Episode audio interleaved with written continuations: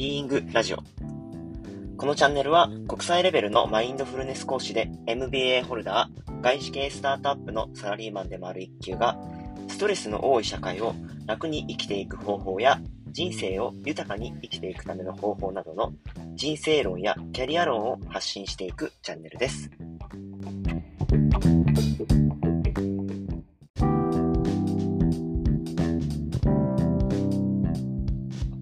ちょっと今日のお話は、あの、事実とは異なるというか、勝手に私が推測していることとか、私がその感じたことということのお話なんですけど、あの、韓国戦で登板されたダルビッシュ投手の、まあ、試合後の会見とか、普段のツイッター、まあ、ツイッターフォローさせていただいてるんですけど、ツイートとかを拝見していて、なんか少し感じていることとか、お話できればなというふうに思います。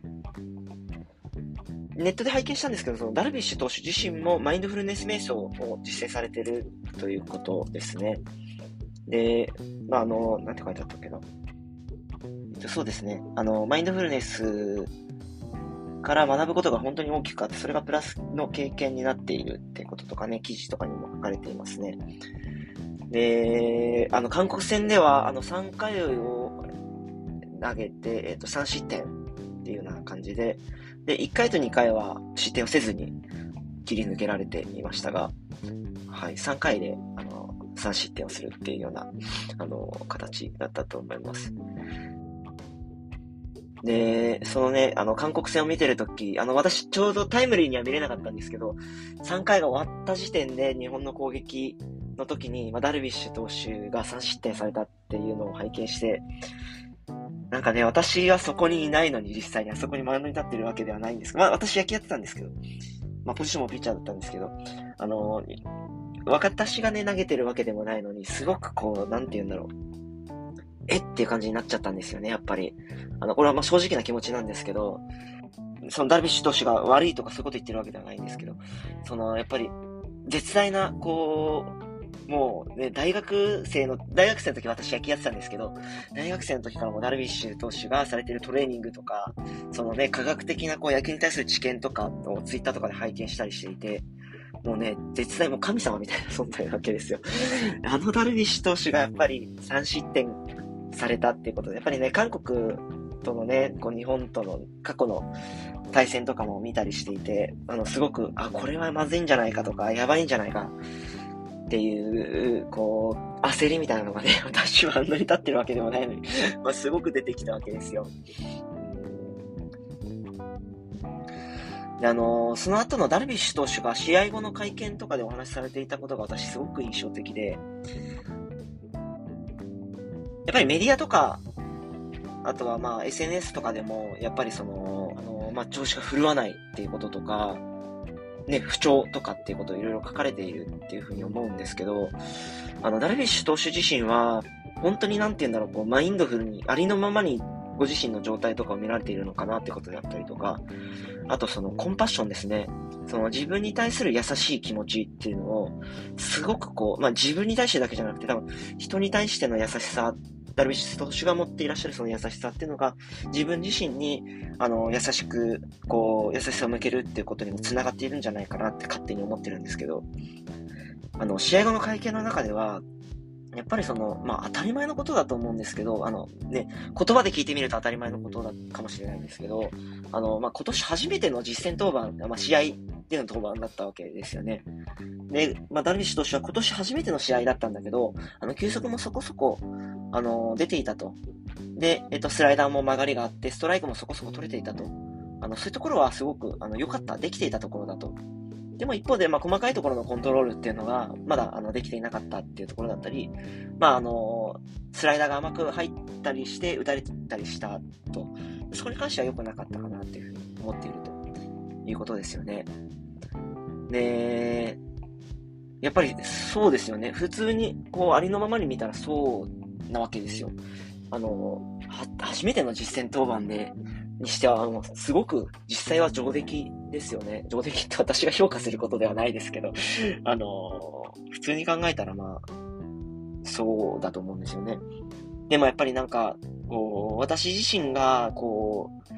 う、完璧なダルビッシュ投手の姿っていうのを勝手に持ってるわけで、その、もちろんその、普通にありのままに考えたら、あの、ちょっとすいません、私、野球そんなに詳しくないので、あの、シーズン中のダルビッシュ投手の防御率がどれぐらいかっていうのはわからないんですけど、あの、いい日もあれば悪い日もあるっていうのは当然のことですよね。誰でもそうだと思うんですけど、あの、打者だって、あの、3割バッターだって、あの、1割の時期もあれば、あの、4割とか5割打つ、あの、期間もあって、あの、いい時もあって悪い時もあって当然っていうことですよね。そういう風にありのままに見て、そして自分自身を責める。あ、なんで今日はできなかったんだろうとか、うわみんなからの期待に応えられなかったっていう風に自分を責めたくなったりとか、がっかりする時っていうのが、もしかしたらあるかもしれません。そしてもしかしたらそういうことを感じているってことも、わからないですけど、その会見の場ではそういう風にお話しされていても、実際ご自身の心の中ではそういうことが生じているってことも、まあ、あるかもしれないんですけど、まあ、そういう風に、こう、ご自身に対して優しさを向けるっていうか、ありのままに見るっていうことが、あのー、から、あのー、まあ、そういう、ご自身に対して優しさを向けた、向けている、そしてありのままに状況を見ているっていうことを、ああいう会見の場であのお話ししていただけるっていうことは、あまあ、勝手に私がそういうふうに解釈してるんですけど、あの、すごくこう、なんて言うんだろう、私にとっても、野球を今していない私にとっても、すごくこう、刺激になるというか、やっぱり、スポーツ選手が、そのスポーツを通して、そのスポーツをしていない人に対してそういう影響を与えられるっていうのは、あの、やっぱりすごく素敵なことというか、あの、はい、やっぱり、ダルビッシュとしての、こう、人としての大きさっていうのが、こう、やっぱり滲み出てるのかなというふうに感じますね。一回ちょっと時間が切ったので、ここでチャプターを切らせていただきます。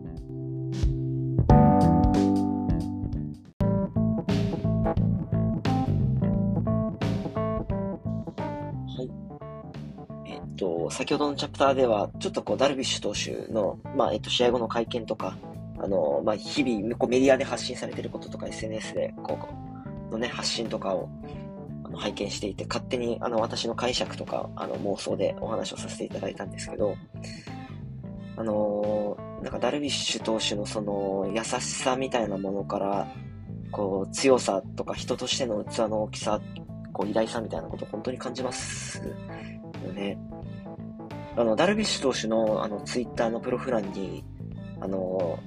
あの、ある言葉が書いてあるんですけど、これはガンジーの言葉なんですけど、あの弱い者ほど相手を許すことができない。許すということは強さの証だ。弱い者ほど相手を許すことができない。許すということは強さの証だ。っていうふうに書いてあるんですよね。で、本当になんかこの言葉を、なんか、あの、体現されているのかなっていうふうにすごく思いますよね。あの、ご自身に対しても許しの心というか優しさを向ける。あの、先ほどの例で、あのね、試合後の会見の例で言うと、あの、初戦にしてはできてるじゃんっていう話ですよね。あの、もちろんできないこともあったけど、あの、初戦にしては頑張ったじゃんって。でできてないことはできてないことで、あの、ただそれだけだと思うんですね。今ただできてない。あの、っていう、ただそれだけっていう話だと思うんですよね。で、ただそれだけで、で、次、あの、できるようになるためにどうしたらいいかっていうことは、なんかそんなことも語られてた、語られてたと思います。あの、次に向けてどういうふうにするかっていうことは、あの、今後、あの、コツコツとやっていきたいと思いますみたいなお話をされていたかなと思うんですけど、本当にただそれだけだと思うんですよね。今ここまでできている。今はここはできていない。次はこういうふうにできるように、こういうふうにしよう。っていう、ただそれだけだと思うんですよね。で、そういう優しさを自分に対して向けるっていうことが、あのー、やっぱり自分自身が物事をありのままに見るってことにつながるんじゃないかなっていうふうに思います。で、そこで厳しさを向けると、ちょっと物事が複雑になる可能性がありますよね。あ、なんで俺はできなかったんだろう。あ、こんなにみんな期待してくれてるのに、あの、失点をしてしまったっていうことですよね。でもそれって、こう、もしかしたら身の丈を超えているっていう可能性もありますよね。いくらこうかすごいね、こんなに偉大な投手であっても、やっぱり、初めての登板っていうのは、やっぱり、こう、初めての登板で完璧なところまで持っていくっていうことは多分、難しいというか、もう、無理なことなのかもしれませんよね。わからないですけど、そのプロのね、領域までなってくるとどういうのかわかんないんですけど、人によっても違うかも、個人差があるかもしれないし。でもまあ、その、そこで自分を責めても、こう、よりこう物事が複雑になるっていうことありますよね。もしかしたら、次の登板に向けて、なんかできることをひたすらやり、なんかもうたくさんやって、必要以上にいろいろやって、あれもやろう、これもやろうっていう風にして、で、いざ次の試合でマウンドに立ったら、あの力が入りすぎて、あのー、こう、コントロールが乱れるってことがもしかしたらあるかもしれないし、あのー、ね、そういうこと起こり得ますよね。僕もあのー、ダルビッシュとしては全然違いますけど、野球やってた時にやっぱそういうことありますよね。こう、自分自身に対して厳しさを向けるっていうのは、あの、例えば、こう、緊張してる試合の時に体が硬くなっているっていう時に、やっぱり、あの、腕を、あの、しっかり振らないと、あの、自分の思う通りのピッチングができないってことがあるんですよね。緊張して腕が縮こまると、思う通りにピッチングできないんですよ。でも、そこでこう自分自身に対して優しさを向けないで厳しさを向けるってことは、緊張しても仕方ないんだから腕を振るんだ、とにかく腕を振るんだっていう状態になってくるので、その緊張して体が硬くなって縮こまってる状態の時に、もっと腕振るとよくわかんないことになって、たまにもうワンバウンドストライクみたいなことが起こったりするんですよね。ワンバウンドでキャッチャーのミットの中にボールが収まっていくみたいな。えー、みたいな。そんなことあるみたいな。あのね、だからそういう風になると、こう、物事がどんどん複雑になっちゃいますよね。で、そういう時にこそ自分自身に対して優しさを向けて、あ、今不安に感じてるんだなっていう風に、こう、自分自身に対してまずその状態を認識したりとか、で、あのー、まあ、大丈夫、間を取ってみるっていうのも一つの助けになるかもしれないですよね、そこで。あのー、ね、うまくいかなくても大丈夫だっていうこととかね、そういう言葉を自分自身にかけてみたりとか、今できることはここまでかもしれないなっていうふうに自分自身に対して正しく認識をするとかっていうことですね。うん、そういうふうに自分自身に優しさを向けて初めて、じゃあ今本当に自分自自分自身が取れる行動って何なんだろうっていうふうになりますよね。あのー、少しこうゆったりこのままを取り続けて体がこう落ち着くのを待とうとか緊張感がこう少しこう和らいでいくのを少し待ってみようかなとかで、その上で、あのー、こう、少し腕をね、振ってみようとか、っていう風な、こう、選択が取れるかもしれないですよね。はい。なので、こう、はい。優しさを自分自身に向けるっていうこと、そしてその優しさを自分自身に向けるっていうことは、あの、強さでもあるっていうようなこと、本当になんかこう、ダルビッシュ投手は、体現されてるんじゃないかなっていうふうに。あの、すいません、お前は何を知ってるんだって感じかもしれないですけど、あの、何を評価してるんだって感じかもしれないですけど、あの、なんか本当に素直にこう、刺激を受けているというか、影響を受けているな、というふうに、あの、感じています。はい。